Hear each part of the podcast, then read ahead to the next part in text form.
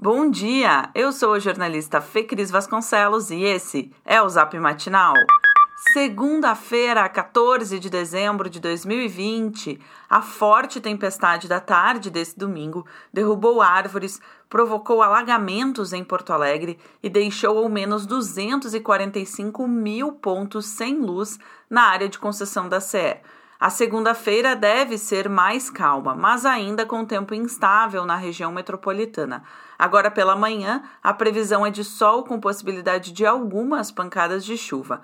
Ao longo do dia, a nebulosidade deve ir se dissipando e o dia termina sem chuva. Aquele calorão deu uma trégua também por hoje. Em Porto Alegre, mínima de 20 e máxima de 29 graus. Pela primeira vez, o governo do estado classificou regiões em bandeira preta no modelo de distanciamento controlado.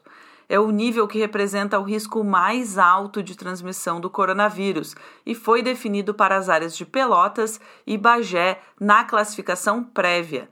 O mapa definitivo será conhecido hoje à tarde, após a avaliação de cinco pedidos de reconsideração vindos de regiões de bandeira vermelha e preta. Onde for confirmada a inédita bandeira preta, apenas serviços essenciais estarão autorizados a funcionar com 100% das equipes. Restaurantes só poderão operar como teleentrega ou pague e leve. E aulas presenciais são proibidas em praticamente todos os níveis de ensino.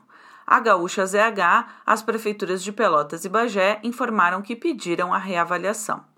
O Rio Grande do Sul fechou o domingo com mais nove mortes por Covid-19 e quase 4 mil novos infectados, chegando a um total de 7.587 óbitos e 376.590 contaminados pelo coronavírus, isso segundo a Secretaria Estadual da Saúde. A taxa de ocupação dos leitos de UTI ficou em 82,7% em todo o estado.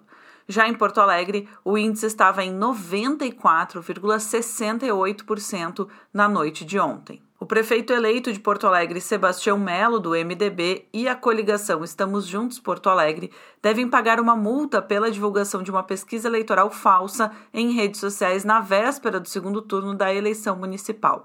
A juíza Gladys de Fátima Canelis Pittini determinou que o pagamento deverá ser de R$ 106.410 e solicitou a apuração de eventuais crimes eleitorais pela Polícia Federal. As partes envolvidas ainda podem recorrer. Seis pessoas foram indiciadas pela morte por espancamento de João Alberto Silveira Freitas em 19 de novembro, no estacionamento do supermercado Carrefour. No inquérito concluído pela segunda Delegacia de Homicídios de Porto Alegre, foi acrescentado um quarto autor do homicídio triplamente qualificado, além de dois indiciados por participação no assassinato. A investigação ainda atribui o motivo torpe ao crime pelo racismo estrutural existente na sociedade.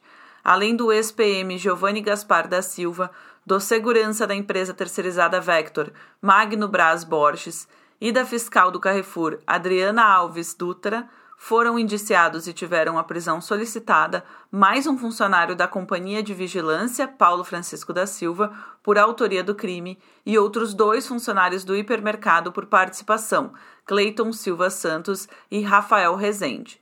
Todos respondem por homicídio doloso, ou seja, com intenção de matar, triplamente qualificado.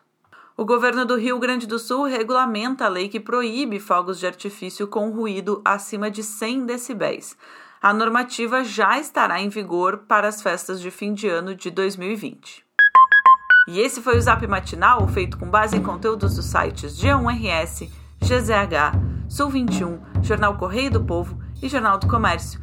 Nós trazemos notícias gratuitas todos os dias no seu celular. Se você quiser sugerir alguém para também receber esses boletins, o link está no texto que você recebeu. E se você quiser apoiar o Zap, participe do crowdfunding do Matinal Jornalismo. O link também está no nosso boletim de texto. Um abraço e excelente segunda-feira.